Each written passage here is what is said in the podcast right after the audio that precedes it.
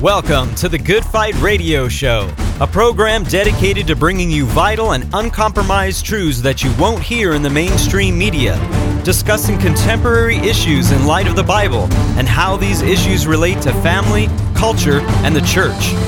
The heart of this show is to glorify Jesus Christ and expose the works of darkness as he is commanded in Ephesians 5:11. Now here's your host, Good Fight Ministries own Chad Davidson. Welcome back to the Good Fight Radio Show. I'm your host, Chad Davidson of Good Fight Ministries. And with me, as always, is the president and founder of Good Fight Ministries and pastor of Blessed Hope Chapel in Simi Valley, California, Pastor Joe Schimmel. How are we doing today? I'm doing, I believe, by the grace of God and feeling uh, really good. And it is so good to be back with you, Chad and Tony. Missed you guys uh, and missed this whole setting and missed my opportunity to fellowship with all my brothers and sisters through sharing the word. And it's just, I'm sorry, that was one of my longest doing great. All praise to and yeah, glory be to the Lord God. Amen. And we'll get back. I got to ask you some more questions about that, so we'll get back to that. And also with this, as always, is the show's producer Tony Palacio. How are you doing today? Blessed in Jesus. That's all sure. you got to say after his intro, but nonetheless, uh, awesome to have Joe back. Obviously, to come back to the Good Fight Radio Show and hopefully share with you guys some important truths today. And I know uh, he said today he's feeling pretty well. Um, you know, I think what probably about a week ago or two weeks ago, I think uh, I was over at your house and I had shared with them, you know, we were talking theology and stuff, and I was like, oh, it just felt more normal, you know, where it was just like, okay, this is more normal than before, you know, you're obviously much t- much more tired with everything from COVID to your heart and stuff. So it's nice to obviously have you back and not be stuck just me and Tony talking on these things. You, know? you guys did great, man. So praise God, and you did a great job, and the elders as well preaching when I was gone. I was like, Lord, I know you could take me, and the church gonna be fine. But man, I want to stay and there's some fruit before I go to be with you Amen. as much as I'd love to be with him. And that is a perfect segue into what we're going to be talking about today because this is a subject that I know that a lot of people, when it comes to Good Fight Ministries, a lot of people come not only because of they sold their souls for rock and roll, Hollywood's War on God, Submerging Church, and different projects. Obviously, the Good Fight has done over the many, many years, um, 30 some years, 30 plus years. That's all. I'll just keep it at that one. 30 plus years uh, that Good Fight Ministries has been around. But another, another subject has to do with salvation, soteriology, and how people um, relate not only to the gospel, but also what does it mean once somebody has said a prayer to quote unquote receive Christ, right? So, we wanted to talk about that. And if we're going to have you back in studio, let's talk about this because these issues are always something that's coming up. We, we talk about later uh, in the week this week, we talk about evangelism and even how, you know, your son Josiah, you know, my brother in law goes out to share the gospel and he's doing a great job. A ton of people come to Christ and he's working with some people in the Philippines. And the next thing you know, wait a second, you shouldn't be preaching that repentance stuff. And, you know, you just say a prayer and you do this thing and don't preach anything past that, you know? And it's like, this is an issue that is, doesn't stop when with these issues we're going to be talking about. It doesn't stop simply because, oh, we're just talking soteriology. No, it even is a gospel issue a lot of times because what people are saying is a gospel doesn't seem to really be a gospel message. So, yeah. uh, Joe is going to be handling, we're going to be handling together some refuting some of once save, always saves I guess logical arguments. Is that what we're going to go yeah, with? Not it? so much uh, the scriptural arguments. We usually do with that, but we're using uh, what they would think would be logical arguments based on scripture, popular arguments that a lot of people run into on forums, chat forums with once saved, always saved people and folks. And so, uh, yeah, we'll, we'll, be dealing with the so-called logical arguments and see if they're scriptural or not. Yeah, know? perfect. Yeah, and I think this is really, really important because these are the things, as Joe already mentioned, you're on these chat forums, you know, maybe you're on the, these groups, and these are typically the things that you've seen thrown at you, right? These are the things that, well, I got, uh, here's your gotcha question, right? Because they think that they can use this rhetorical argument and they use this logical argument, be like, I gotcha. But I think there's a great way to answer them, and Joe's going to help us out with that. So, I think we have seven of them, right, bro? Yeah, we got we do have seven of them. So let's start off with number one. God is not an Indian giver, Joe. Go. Well, it's interesting. Uh, read through the old, through the Old and the New Testament, and you see that while he's not an Indian giver, uh, a so-called Indian giver, I don't like that even that phrase, but uh, he he, you know, we can leave him, you know, uh-huh. and we can forsake him, and we can reject the life that he's offered us. He's given us. I mean, he's given everybody that is alive life physically. Uh, does uh, the Lord gives and the Lord takes, takes away. away. I think mm-hmm. Job uh, might have a problem with that. but anyway, just the idea of when it comes to eternal life, when it comes to salvation, when it comes to life, it's real clear that we're the ones that leave the life. You know, Jesus bids us to come to Him. Come to all of you who are who are heavy laden, you know, weary and you know heavily burdened and so forth. And we're invited, but the scriptures are really clear. We can commit apostasy, and that means we depart from the Lord. And we remember when in John chapter six, verse sixty-six, says many of his disciples followed him no longer, and Jesus said to Peter, "Peter, will you too go away?" And uh, it's it's forsaking him. And in Deuteronomy chapter 21, the Lord promised, and praise God, we love this promise. Uh, I, I, know where it's at in different places in Scripture because I love it so much. But in Deuteronomy 31, he says he'll never leave us or forsake us. But he goes on to say, but you're going to become, you're going to turn to idols, idols, false gods. You're going to forsake me. And he says, he says, and when you forsake me, then I will forsake you. So it's just as we draw near to him, he draws near to us. But if we forsake him and harden our hearts and become wicked and live rebellious lifestyles, that's us rejecting the gift that he's offered to us. And we see that throughout scripture, Revelation 2, 4, and 5, to church at Ephesus. You know, he commends them because they've tried those who've said they were apostles or not and found them liars and tried, you know, they hate the deeds of Nicolaitans, which Jesus or which he hates. And but he says, But I have this against you. You have left your first love. And that's real clear. You can leave your first love. And then he talks about how he's going to remove his candlestick or the, the, the candlestick or the, the lampstand from his presence, separated from him. So the scriptures are very, very clear that we can forsake him, we can reject the gift that he's given us. We haven't lost our free will. You know, the scriptures is very, very, very clear, contrary to Calvinistic, those who are determinists who claim that there's only, you know, you're only doing what's been determined, like a puppet. Well, they don't like to use puppet, but they're basically teaching every thought you have, everything you do before you were created was already determined by God. And you really don't ultimately have a choice unless they teach compatibilism. Compatibilism, and I'm going to get off in a rabbit trail, and that that teaches that that free will is somehow compatible with with determinism. Yeah. But really, it's just they call it soft determinism, but really it's determinism oh, yeah. because anything you do. You know, God gives you a desire to do what He wants you to do to make sure exactly what He's determined you do. So, if a man rapes a child, God determined He would do that before eternity. He has no real choice. God just gives him a stronger desire to do that, and that's worse than temptation. God tempts no man, but He's not only not, He's not just tempting this man he's determining him to do it, which would be even more wicked and makes a monstrosity out of our God. And now, man, I hope I get all seven in because we've just got off a little trail there. But uh, hopefully that makes sense. We have free will. We can turn from him.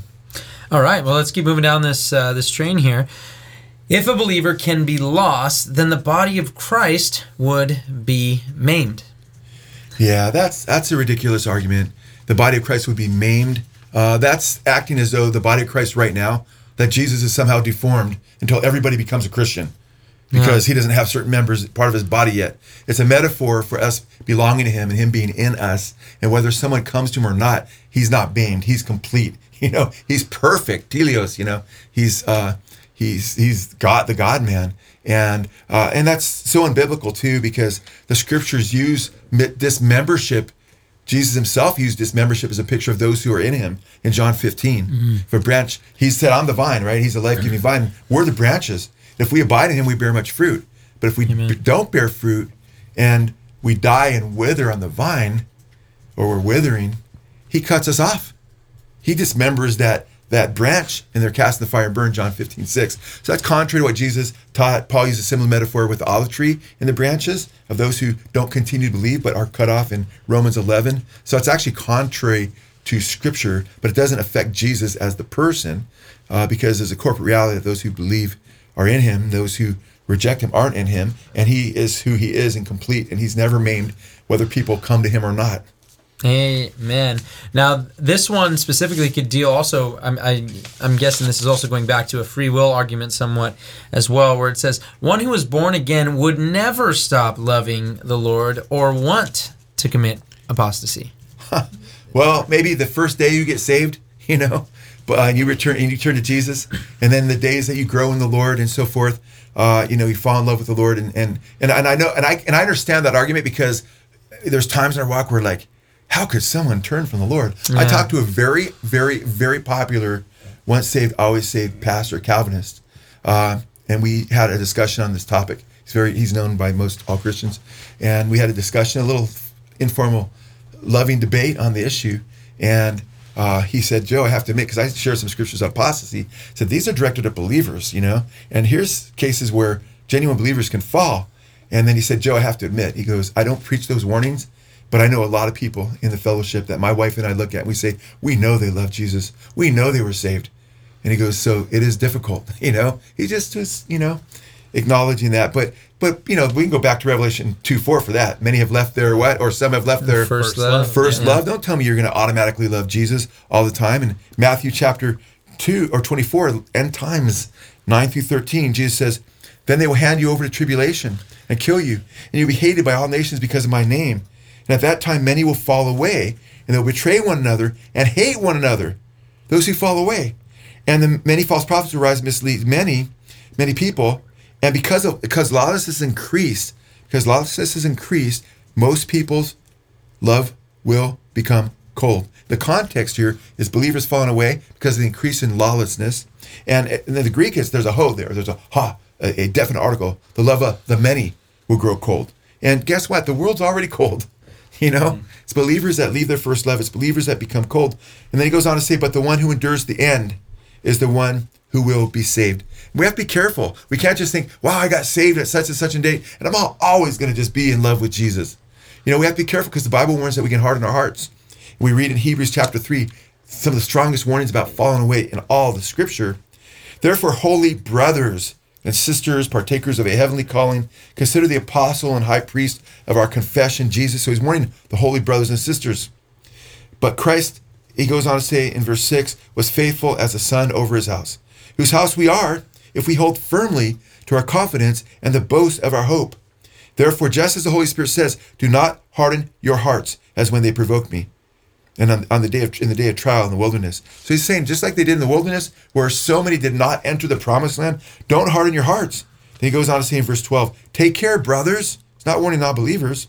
These bluffs, no, God means this. Take care, brothers and sisters, and uh, and and he says, and there will not be in any one of you an evil, unbelieving heart that falls away from the living God. That falls away from the living God. Well, they're just falling away from a confession they had or a profession. It was just an empty profession. They didn't really know God. No, it says here they don't fall away from an empty profession. It says they fall away from the living God, a relationship with God, but encourage one another. Every day they're brothers, as long as it's called today, so that none of you will be hardened by the deceitfulness of sin for we have become partakers of Christ if we keep the beginning of our commitment firm until the end. And the idea there is is having the, uh, becoming final partakers. Hebrews is a lot about your final salvation, and he's, that's why he's emphasizing perseverance in the faith and unto the end. So it's real clear that you can harden your hearts, your brothers can, by the deceitfulness of sin and by getting out of fellowship to where you're, you're, you're, you're you've been out of fellowship so long where you start to let sin in your life, you start to get hardened toward God, you start to go through trials. Just what Jesus was dealing with there in Matthew chapter 24 we have to we need to keep our lives lit. Our love light lit i should say. We have to keep our love lights lit man. Our love in fact that's what jesus said in john i'm sorry luke 12 35 and 36 be prepared. Keep your lamps lit. He's talking to peter. Peter says this, uh, he wants to know if this one is for the you know them or for everyone. And jesus makes it clear. He says little flock right after that. And he says you also are to be like people who are waiting for their master when he returns from the wedding feast so that they may immediately open the door for him when he comes and knocks. Then a little bit later, verse 43, Jesus says, Blessed is that servant or that slave whom his master finds so doing when he comes. Truly I say to you, we put him in charge of all his possessions. But if that slave says in his heart, My master will take a long time to come, and he begins to beat the other slaves, both men and women, and to eat and drink and to get drunk, then the master, that's talking about the same servant who's bearing fruit, giving out meat in due season. If that servant, in the Greek, it's referring to the same servant, he has a change of heart. That's what we're talking about. He started good, loved his master. But in verse 26, then the master of that slave will come in a day when he does not expect, an hour that he does not know, and it will cut him in two and assign his place with the unbelievers. Where the unbelievers go? Revelation 21 8. The cowardly, the unbelieving, the abominable, murderers, whoremongers, sorcerers, liars, idolaters, all these folks, it says, will go to the lake of fire. And that slave who knew his, knew his master's will and did not get ready or act in accordance with the will received many blows. That slave who knew his master's will, many blows. But the one who did not know it will, and committed acts deserving of a beating will receive only a few blows. From everyone who has been given much, much will be demanded. And to whom it was entrusted much, to him he'll ask all the more. Amen. We go on and on, but I think these are more than sufficient warnings that you can leave your first love. Yeah, amen. Without a doubt. Well, an- another one that they would say is God will not allow any of those who he loves to perish. Yeah, that just these on their face, these arguments are so. I'm sorry, they're just so weak. Because God loves the whole world. You know, for God so loved the world that He gave His only begotten Son, that whoever believes in Him should not perish. It's conditional. Salvation is conditional. The ground of salvation is not. That's what Jesus did. That's not conditional. But whether we receive it or not is conditional upon faith. Are we going to put our trust in Jesus? God so loved the world that He gave His only begotten Son, that whoever believes in Him should not perish but have eternal life. Uh, that they would not what perish. But He goes on to say in verse 17, you know, which is to me almost as beautiful as verse 16. Jesus says he didn't send his son in the world to condemn the world, that the world through might be saved. But then he goes on to warn in verses 18 through 21 that they didn't believe in the begotten Son of God. They love darkness more than light, and so forth. These are the ones that he doesn't want to perish, who he loves and who he gave his life for. By the way, if you're dealing with Calvinists who say he doesn't love everybody, Jesus didn't die for everybody because they teach limited atonement, the third letter, then their acronym TULIP, limited atonement. Jesus only died for the elect. John 3, 16 through 20 just stares us in the face and we use it for evangelism. And for hmm. but guess what? It's great. That passage in itself destroys Calvinism because the world he loves and he gave his son for. Jesus goes on to say, love darkness and went turn to the light. So he died for everyone, he loves everyone, and guess what? Most perish. Look at what Jesus said in Matthew 7, 13 and 14. Talk about the narrow gate, and the broad gate, and few go in the, through the narrow door and stay on the narrow path and have life, but many go through the broad door, the broad gate, and stay on the broad road and have destruction. So that's not a that's not a good argument at all. Second Peter 3 9, God says, Peter says that God isn't will that any would perish, but that all would come to repentance. First Timothy 2 4, God wills that all would be saved and come to knowledge of the truth. So scripture after scripture after scripture show all kinds of people perish who he loves. Ezekiel 33 is really clear. You know, you have the watchman warning. He says if the watchman doesn't warn uh, the people to turn back or to turn from their sin, God's people, uh, the blood will be on his head. But if he warns them, then their blood will be on their own head. And then at the end, of, near the end, in verses, uh, well, let's look at verses 10 and following. Therefore, you, O Son of Man, say to the house of Israel, thus you shall say, if our transgressions and our sins uh, lie upon us, and we pine away in them, how can we then live? Say to them, as I, as I live, says the Lord, I have no pleasure in the death of the wicked, but that the wicked turn from his way and live. Turn, turn from your evil ways. Why should you die, O house of Israel? And he's talking about those that he said he loves with an everlasting love. So we have the freedom to reject or accept his love. And let me give you one more scripture on that that I was thinking about when we are thinking of these questions, right? Jesus' letter to the church of Thyatira in the book of Revelation. There's a woman there, false prophetess, who Jesus calls Jezebel. We don't know if that was a literal name or he was using a play on words because of the, the witch of the Old Testament, Jezebel, who was a false prophetess and killed, had many of the servants of the Lord killed. But this false prophetess is leading Christ's servants, those are those who belong to him, into incredible sin, into committing idolatry, idolatrous acts, and sexual sin. Right there, church members under her teaching. But you know what? He even loved her. He gave her opportunity to repent. He didn't want her to perish. Jesus says, and this is in the church of Thyatira, Revelation chapter 2, uh, beginning around verse 20. Nevertheless, I have a few things against you, because you allow that woman Jezebel who calls herself a prophetess, to teach and seduce my servants to commit sexual immorality, to eat things sacrificed to idols. And I gave her time to repent of her sexual immorality, and she did not repent. Indeed, I will cast her into a sickbed, and those who commit adultery with her into great tribulation, because they, uh, unless they repent of their deeds. So even his own servants, you know. And I will kill her children with death, and all the churches will know that I am he who searches the minds and hearts and I will give to each of you according to your works. By the way, that's a quotation from Yahweh in Jeremiah chapter 9, 10. And that's where the Lord is using that of himself, that he's Yahweh. But I don't want to get off another tangent. But man, he does love everyone. and he loves his servants, but they can still perish. Because guess what? They're in idolatry. They're in sexual sin. And if you think, oh, but they'll still inherit the kingdom of God. No, read 1 Corinthians 6, 9, and 10. Don't be deceived, it says. He mentions that you know the fornicators, adulterers, homosexuals won't inherit God's kingdom. It says, "Don't be deceived." And read Revelation twenty-one eight. Idolaters go to the lake of fire. So you're deceived if you're thinking that hey, you can live a wicked life and you won't perish. Well, I think this next one goes right into the heart of Calvinism as well, as you've already mentioned, specifically where we the argument that God would not allow anybody that He died for to perish. And this, yeah. as you mentioned already, the L, the limited atonement, where the atonement is limited, where he only died for the elect. Yeah. So that's what this would be hearkening. Yeah, that uh, that's just the whole, the whole, idea that Jesus only died for you know special, you know, people that he wants to be saved and and that he died for everyone is just so such a tragic teaching and misrepresents the character and love of our God and it, it fails to spur on evangelism. It fails to engender hope. You can't really tell someone Jesus loved you and died for you. But Paul said in 1 Corinthians 15 to the Corinthians, you know, what I first preached to you, and he preached to them in the book of Acts, is that Jesus died for our sins. And he was buried and he rose again on the third day. Right there, Paul says he preached, first thing he taught these guys when he shared the gospel with them was that Jesus died for their sins. But in 2 Peter 2 1, listen to this. But there are also false prophets among the people, even as there will be false teachers among you, who will secretly bring in destructive heresies, mm-hmm. even denying the Lord who bought them. Catch that? These false teachers will be leading God's people astray, even denying the Lord who bought them. Now we've been bought with price, precious blood of Jesus, but he also bought these false teachers and bring on themselves swift destruction. Now even John Calvin, whose Calvinism is namesake, you know, even John Calvin in his commentary, and I've looked through it in this passage, looked through a lot of the different verses Calvinists used to see what he said on it. And oftentimes he's not a Calvinist, John Calvin, you know. Other times, yeah, he's definitely a Calvinist. And sometimes he's just contradictory. And I believe he was on this subject because he teaches in 2 Peter 2 1 and elsewhere.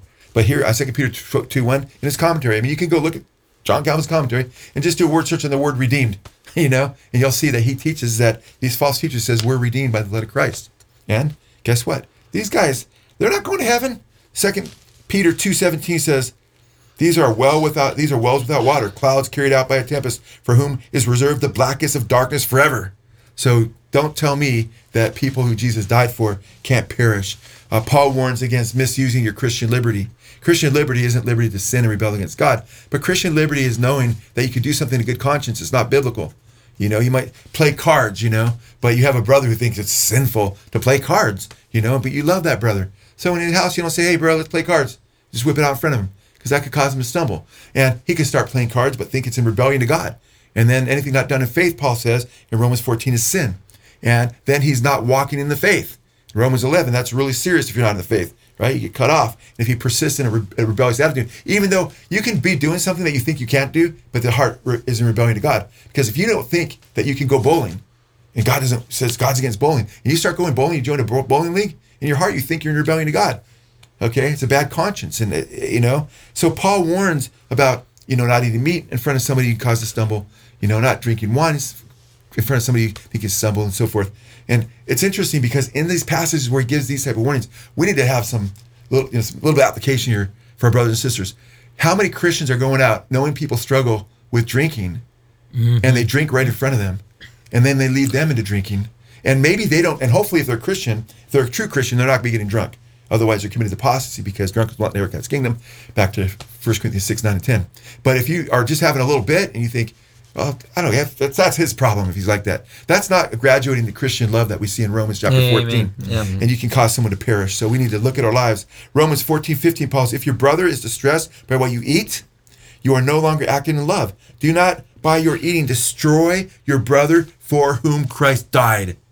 Ooh. Then verse 20, do not destroy the work of God for the sake of food. So it's a work that God's done that you could destroy. All food is clean, but it is wrong for a man to let uh, let his eating be a stumbling block. 1 Corinthians chapter 8, 9 through or 10 and 11, it's even clearer. But beware lest somehow this liberty of yours become a stumbling block to those who are weak. For if anyone sees you have knowledge, right in this context, talking about eating not foods that are considered impure, impure by the Jews, which is more, more Romans. This is talking about food that was sacrificed to idols you know, and people think I can't eat food that's sacrificed to idols, you know. But if it's yeah, you're doing it to commit a, some idolatrous acts, you know, like Jezebel's followers were, yeah, you can. But Paul says the food is nothing, you know. But he says, but not everybody has this knowledge, so just stay away from it if, so you don't cause your brother to stumble, kind of thing. But beware somehow this liberty of yours becomes a stumbling block to those who are weak. For any, if anyone sees one, uh, you, uh, if anyone sees you who have knowledge eating in an idol's temple if they see you guys have knowledge, you know it's not going to do anything. Will not the conscience of him who is weak be emboldened to eat those things offered to idols? And because of your knowledge, shall the weak brother perish for whom Christ died? Don't tell me somebody who from Christ died can't perish. And right right here spells it out for us. By the way, that Greek word perish is the same as in John 3.16. For God so loved the world, they gave his only begotten son. That word believers shall not perish. That doesn't mean it means the same thing in this context. But when you look at how Paul uses it throughout his writings, he uses the word perish to mean going to hell. Okay, so this is very, very serious. All right, well, let's do number. You know what? I know we only have a few minutes left, but I'll just give this as a reference. In yeah. Hebrews chapter 10, 26 through 31, Paul says if we go on sinning, or the author of Hebrews, I should say, so, and we know who wrote it though. Not St. Paul, the Lord wrote it, guys. This spells that argument. We wish we knew humanly. Uh, people have their opinions. But he goes, if we go on sin willf- willfully after receiving the knowledge of the truth, and by the way, God wills that all be saved and come to the knowledge of the truth. And these are those who have received the knowledge of truth, which is salvation.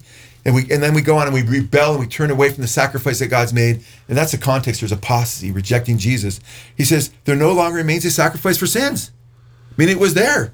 And then he goes on to say different things that, you know, they, you know, that, that take place as a result of this, including that they trample underfoot the Son of God and the blood of the covenant by which they were sanctified. So these are folks that were sanctified by the blood of the covenant, who no longer have a sacrifice for sins. And the word sanctified in Hebrews 10 is used for salvation throughout the whole chapter. It's about those who've been saved, been sanctified, who trample and fit the blood of Christ, and there's no more sacrifice for them. So please go with the scripture. Don't go what some preacher preached. Don't inherit your theology. Don't go with what sounds good or what you want to believe. Go with what the Word of God is, God says, and just because guess what? You start dumbing down the warnings, then you don't stop heeding the then you stop heeding the warnings, and that's so dangerous. All right, so we move on to number six, which is save people are saved from their past, present, and future sins. Let's see how fast you can get through that one. well, Jesus said to pray this way, and one of the things he said, pray in the Lord's Prayer is forgive us our sins as we forgive those who sin against us. Then around verses 14 to 15, I believe, is where he said, if you don't forgive your brother from your heart, or you don't forgive your brother, neither will you be forgiven. So he made it really clear that future sins may not be forgiven. They won't be forgiven if you refuse to forgive. In Matthew chapter 18, verses 23 through 35, Peter says, How many times? Up to seven times I got to forgive my brother? Jesus tells him about a guy that was filled, forgiven 10,000 talents. 10,000 the biggest number they had in the Greek. Talents were the biggest numerical or biggest uh, uh, uh, money, biggest amount of money. Like as far as like they don't have bills like we do, but the biggest coinage you use. So he puts the two together. And this guy's forgiven 10,000 talents. Yet he goes and chokes a servant who only owes him 100 denarii, nothing by way of comparison. A little bit, but nothing by way of comparison. And Jesus says uh, to that, he says, then his master, after he had called him, said to him, this is about the kingdom of heaven. And he's telling Peter this. Then his master called him and said, You wicked servant, I forgave you all the debt because you begged me. Should you not also have had compassion on your fellow servant, just as I had pity on you? And his master was angry and delivered him to the torturers, which Jesus used this cognate, Greek, uh, this word for those who go to hell till they pay the last penny, which he could never pay, until he should pay all that was due to him. Then Peter, then Jesus says to Peter and the apostles, "So my heavenly Father will also do you, each of you, from uh, if each of you."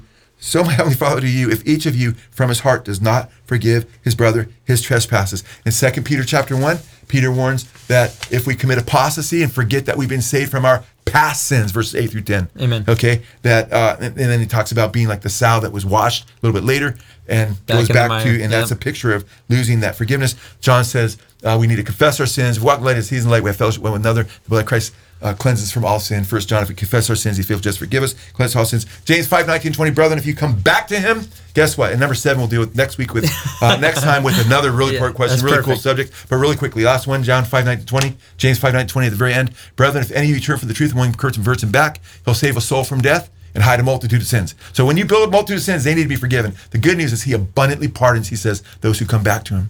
Amen. You've been listening to the Good Fight Radio Show brought to you by Good Fight Ministries.